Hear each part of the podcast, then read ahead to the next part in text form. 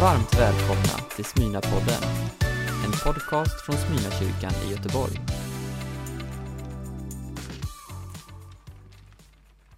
Vi eh, firar påsk i ett av de mest sekulära länderna i världen.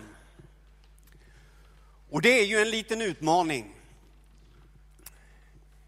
att eh, riktigt famna vad det handlar om.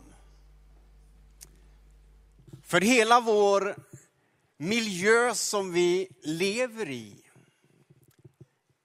påminner ju inte direkt om det stora i den kristna tron.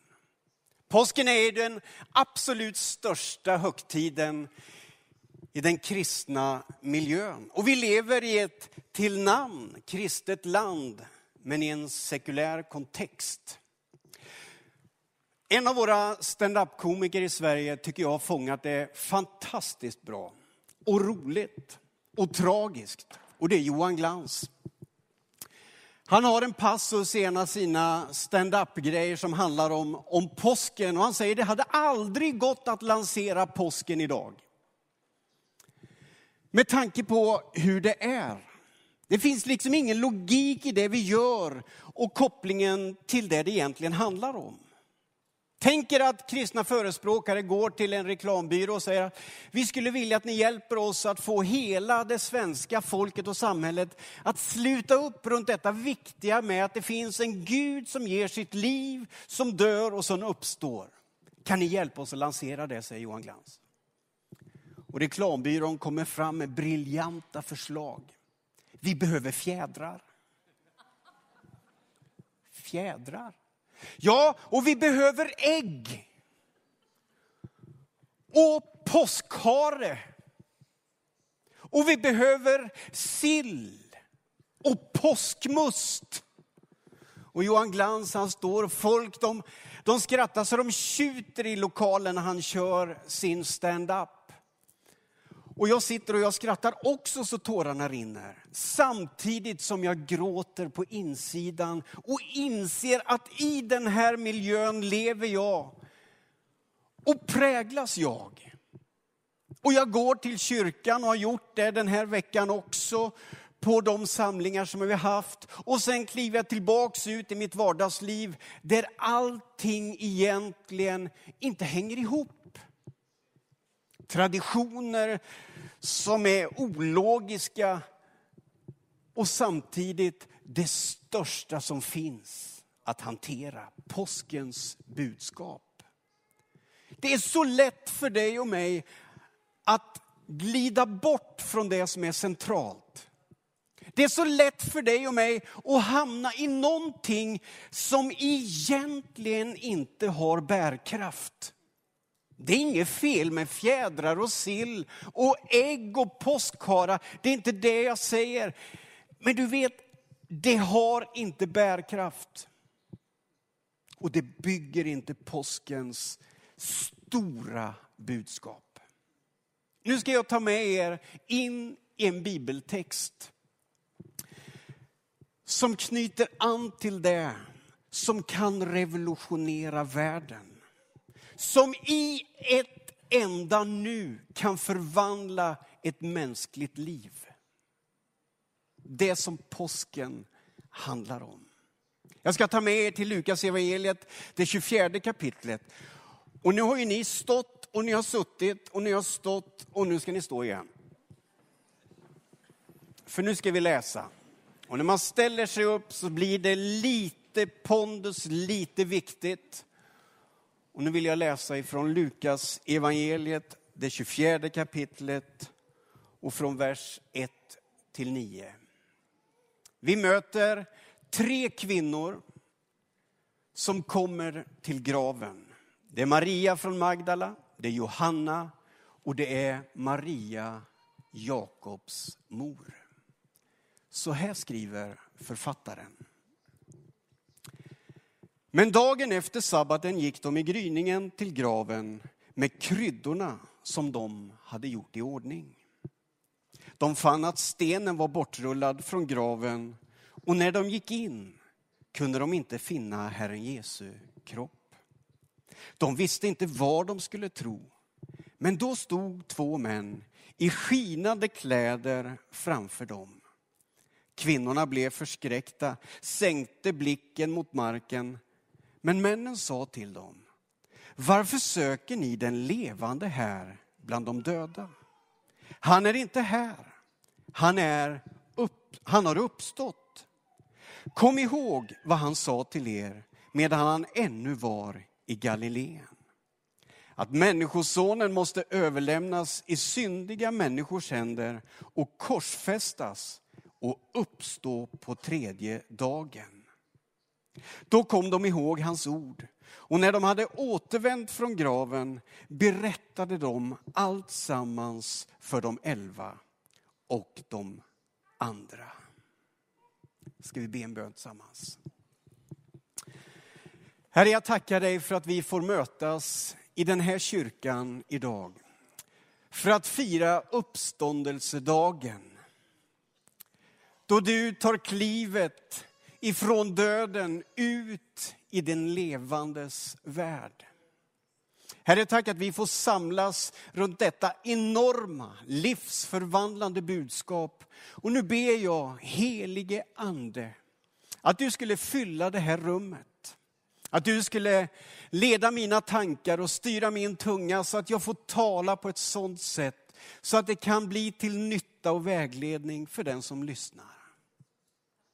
Tack Herre att du hör oss och du ser oss och du finns bland oss. I Jesu namn. Amen. Varsågoda och sitt. Vi möter i texten tre kvinnor som under ett antal år har följt i Jesu fotspår. De hade lyssnat till den här mannen som har gjort anspråk på att vara den som det judiska folket har väntat på i årtusenden. Det ska komma en räddare, en fredsförmedlare, någon som kallas Messias, sänd av Gud. Och han ska vända upp och ner på människornas tillvaro till det bättre. I generation efter generation har man berättat detta. Varje judisk människa bär detta i sin kropp. En längtan, förväntan och en bön. Gud, sänd denne man. Nu har han kommit. Han kallas Jesus från Nasaret. Och de här kvinnorna, de har sett, de har lyssnat. Och de har börjat tro. Han är nog den som de har sagt skulle komma. För det har skett så mycket som vi med våra egna ögon har sett, som ingen människa kan åstadkomma. De var med i Nain när änkan bar ut sin döde son på en bår och Jesus stannar vid båren och tilltalar den döde pojken i ett nu. Så reser sig pojken upp från båren. Han som var död har nu fått liv. Ryktet om Jesus går vida kring. De har sett hur Jesus har talat så att människor blir helt förvandlade. De har sett blinda få sin syn. De har sett spetälska bli friska och hur den förvandlas i ett nu. De har häpnat över kraften i hans ord och kärleken i hans blick. De har hört, de har sett och de har fyllts av hopp och förväntan på att han verkligen är den som skulle komma. Men där på långfredagen så smulas alla deras förhoppningar. När de på distans, rädda, förvirrade ser hur människor i den mörkaste situationen sliter köttstycken från hans rygg. De ser hur han som aldrig har gjort en människa något ont förminskas, hånas och spikas upp på ett kors.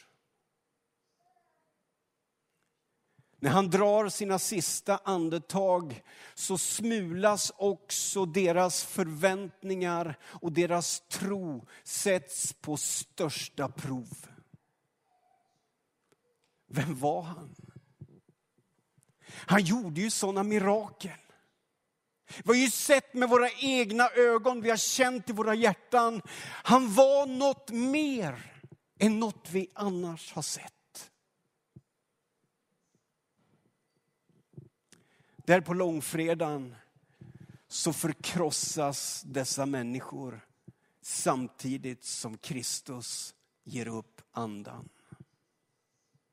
Man lyfter ner den sargade kroppen. Man lägger den i en grav. Lärjungaskaran är splittrad. De som hade stått så tajt runt mästaren, den ena han har förrått mästaren och nu tagit sitt eget liv. Thomas han har lämnat mer fylld av tvivel än någonsin. Petrus har förbannat och förnekat och nu står kvinnorna och ser hur mannen plockas ner från korset, stoppas in i en grav och en stor sten rullas för. Och med det så hör man också alla elaka tungor som säger, vad var det vi sa? Med sin avgrundslika sorg inom sig går de hem. Timmarna släpar sig fram. Ångesten, hopplösheten är total. Men de gör i ordning lite olja, lite balsam, väldoftande saker och de vill ta ett farväl. De vill visa i alla fall att de älskade honom vid livet. Och där på söndag morgonen så närmar de sig graven. Fylld av sorg, hopplöshet och frågor. Så kommer de till platsen där de har lagt honom och de ser på avstånd att denna stora sten som har legat för graven är bortrullad. Och de vet inte vad de ska tro. De går in i graven och de tittar och där finns ingen kropp. Är det här ännu ett sätt att förnedra både Jesus och alla de som har följt i hans fotspår? Är det här också ett utstuderat grymt sätt att systematiskt smula sönder den glädje, det hopp som hade börjat gro i människors liv? Har de tagit kroppen? Det är då som de här två männen står där, i den miljön och ställer den retoriska frågan till de här tre kvinnorna. Varför söker ni den levande bland de döda? Det är ingen anklagande ton i det vad jag kan utläsa av texten. Det är heller inget dömande. Det är bara en fråga. Varför söker ni den levande bland de döda? Och där står kvinnorna. Jag vet inte om det är en paus mellan orden och en tystnad som nu följer. Men jag stannar upp ett ögonblick och så tänker jag så här. Som de agerar, agerar jag också så lätt. Och när jag läste den här texten så fick jag klart för mig att jag tror att du finns här idag som någonstans har gått bort dig under vägen. Du längtar efter livet, du söker efter meningen, du kanske har haft det. Men idag har du börjat leta på fel plats. Jag vet inte vad livet har gjort med dig. Jag vet inte vad du har upplevt. Men det som en gång var en självklarhet är inte längre en självklarhet. Och du har börjat syssla med något som inte egentligen kanske är fel. Men det är inte livet. Någonting har fått större plats i din tillvaro och du rör dig i en miljö där livet inte är. Varför söker ni den levande bland de döda? Har du kanske plockat in någonting i ditt liv som egentligen inte bör vara där? Och du har börjat sätta ditt hopp till någonting som egentligen inte kommer att hålla hela vägen. Änglarna, de dömer inte kvinnorna, men de frågar varför de söker på den plats som de gör. Jesus är inte här. Han har uppstått. Och så kommer nästa uppmaning till dem. Kom ihåg vad han har sagt. Kom ihåg vad han har sagt till er när ni var i Galileen. Ni har ju umgåtts med Jesus i, i tre år åtminstone. Ni har lyssnat, ni har sett, det har hänt något i era hjärtan. Vi anklagar er inte. Men kom ihåg vad han sa.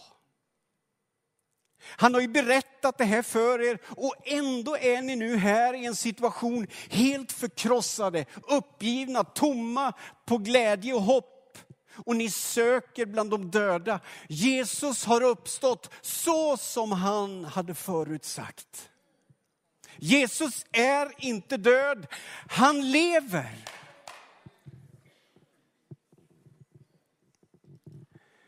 Ibland så tror jag att kyrkans viktigaste uppgift är just detta, att påminna människor om vad Jesus har sagt.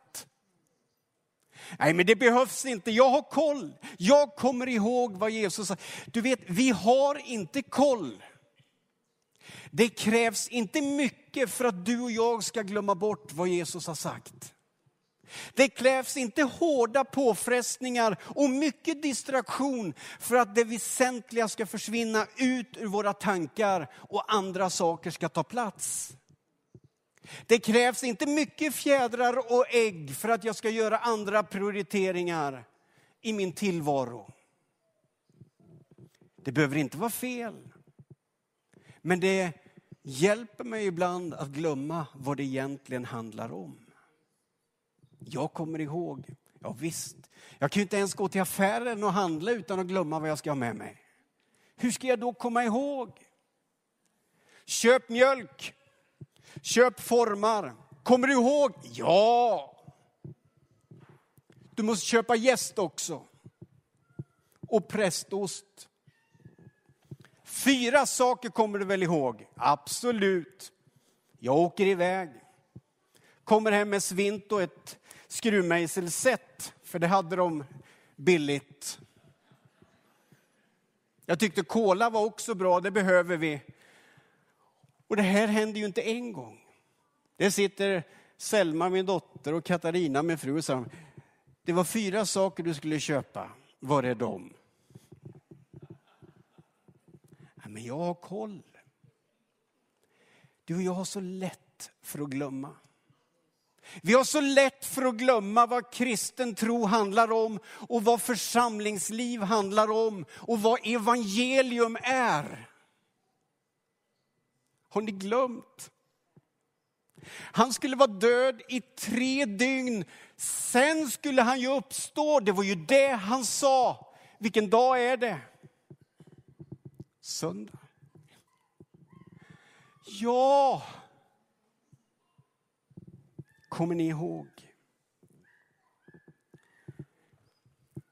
Det som såg ut som ett nederlag visade sig vara historiens största seger.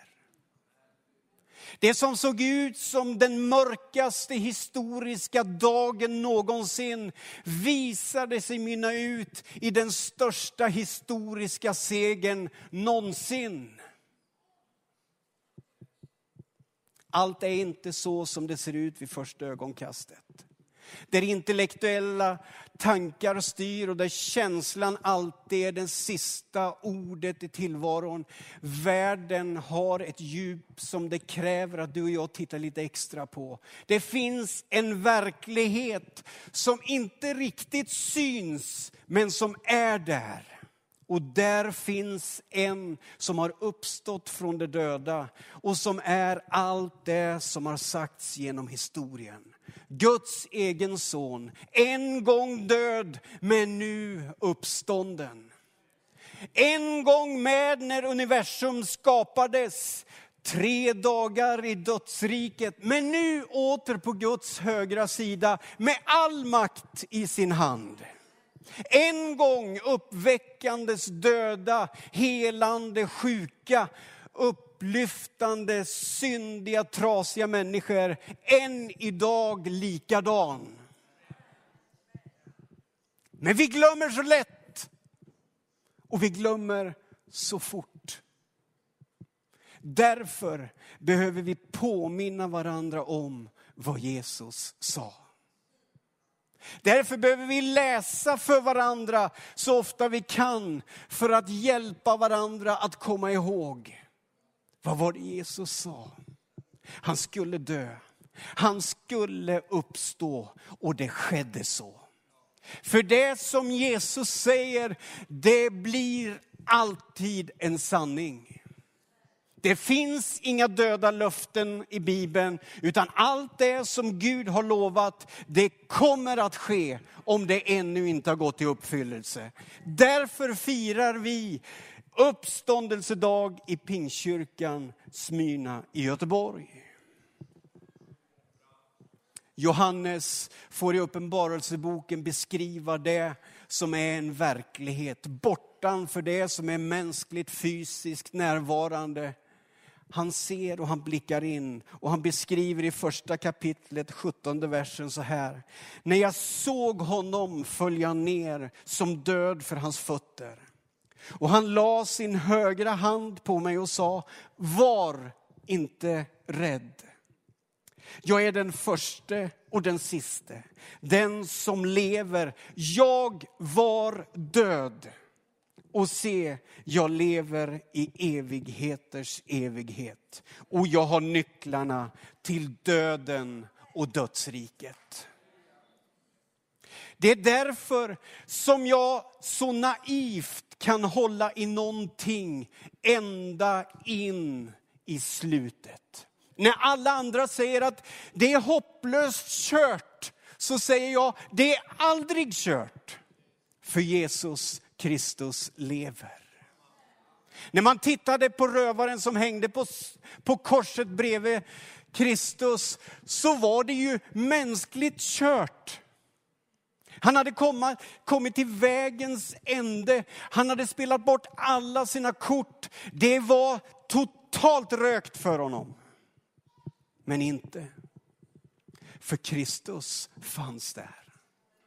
Och det räckte med en kort bön om en tanke i den kommande världen så öppnar sig en ny möjlighet. Det som såg ut som ett mänskligt nederlag blev en mänsklig triumf var tack vare Jesus Kristus.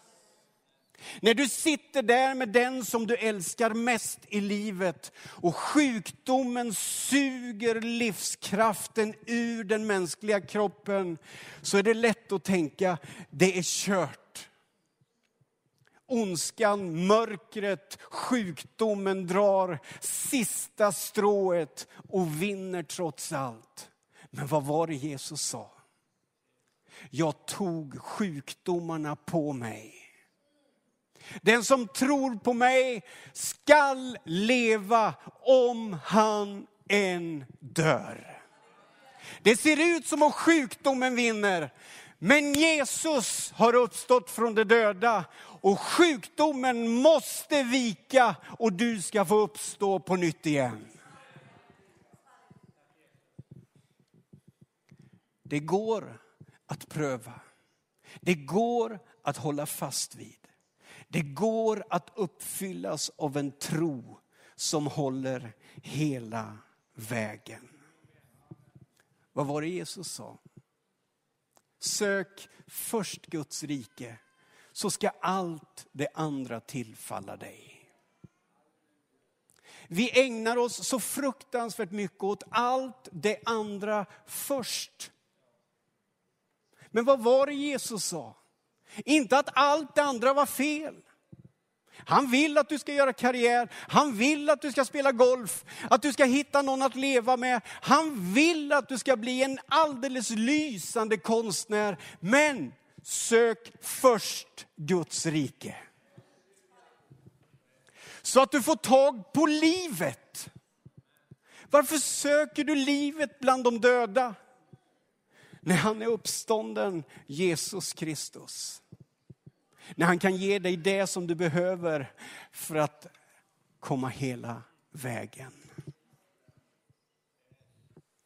När de hade fått höra allt detta fantastiska av änglarna så tittade de på varandra, kvinnorna, och nu kommer de ihåg. Nu fylls de av något annat vackert. Vi måste berätta.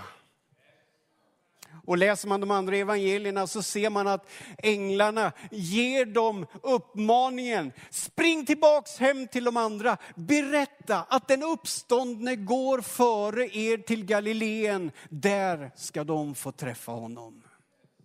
Ja men det är så vackert. Inte bara de kvinnorna som är på plats ska få höra det här. Nej, nu när ni kommer ihåg, nu när ni förstår, nu när ni har upplevt att det är sant det som har sagts, att Jesus lever. Gå och berätta att alla kan få möta en levande Kristus. Han har gått före dig. Han väntar på att få visa sig för dig. Du behöver inte springa till en kyrka. Du behöver inte vara på en speciell plats. Jesus kan möta dig var du än är. Han kan lägga sin hand på din högra axel. Han kan titta in i din kärleksfulla blick och säga, du är mitt barn. Jag är den levande och jag vill vara med dig här och för all framtid. Jag vill fylla ditt liv med helig ande och kraft. Jag vill vara med och leda dig genom en tillvaro så snårig och svår. Jag vill ge dig allt det du behöver för att bli det som det var tänkt. Och när du är framme vid livets gräns så håller jag dig i min hand och vi går in i den eviga världen. Till slut vill jag säga en sak till. Medan de såg upp mot himlen dit han steg upp stod plötsligt två män i vita kläder bredvid dem. Galileer, sa de, varför står ni och ser mot himlen? Denne Jesus som har blivit upptagen från er till himlen ska komma tillbaka just så som ni har sett honom fara upp till himlen. Har ni glömt vad Jesus sa? Han är inte bara uppstånden. Han är inte bara en verklighet som kan förvandla tillvaron här och nu. Han har lovat att han ska komma tillbaks. Vad gör den kunskapen med dig och mig? Vad gör den vetskapen med ditt och mitt liv? När kommer han? När kommer han som ska förvandla skapelsen, som ska göra något nytt? Han som har vunnit seger över döden, han som ska torka tårarna från alla människors kinderna. När kommer han? Och hur blir det då? Och hur ska jag bete mig? Ja, inte vet jag. Det jag vet är att han är på väg. För han har sagt, han har lovat och därför firar vi gudstjänst här. Folk må skratta, folk må säga, vad var det vi sa, det är kört. De kan fylla vårt land med fjädrar och ägg och harar och elände. Men vi tror i alla fall. För Jesus har sagt, och han är på väg tillbaks. Jag har mött honom och jag hoppas att du har mött honom. Ska vi bedja. Tack Jesus för att vi får fira uppståndelsen idag.